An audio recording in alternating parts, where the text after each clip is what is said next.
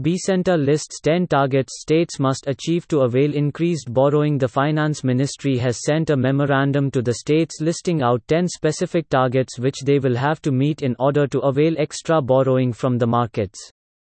These targets are under the four conditions One Nation One Ration Card, ease of doing business, power sector reforms, and urban local body reforms.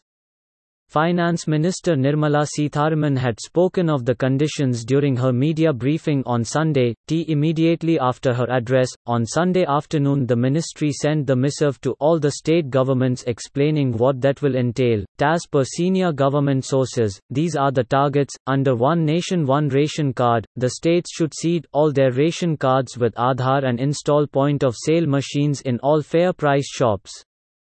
Under ease of doing business, states should carry out district level assessment, automatically renew state industrial and commercial licenses to businesses, and make inspections randomized with prior notice and full transparency. Also read Bank of India engages Unicon to secure internet, mobile banking channels. Tada power sector reforms The states should provide power subsidy to farmers through direct benefit transfer, reduce aggregate technical and commercial ATC losses, and reduce the gap between average cost of supply and average realizable revenue.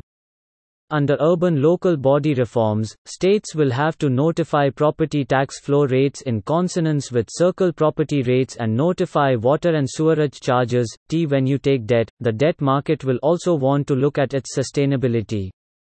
The lender would want to know if it is sustainable or not. Sustainability comes from two sides.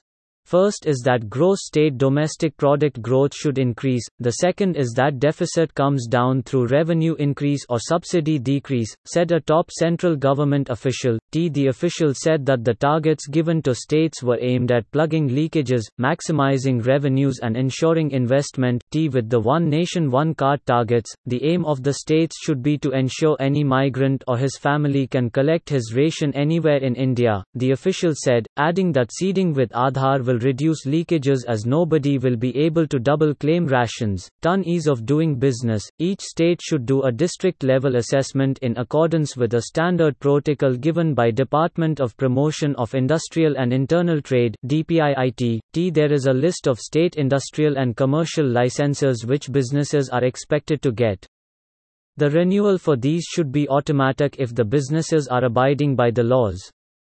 It should not require discretionary decision by an officer, said the official. T. The official clarified that the power of inspection and fees collection by states was not being taken away. In specified laws, inspections must be made randomized.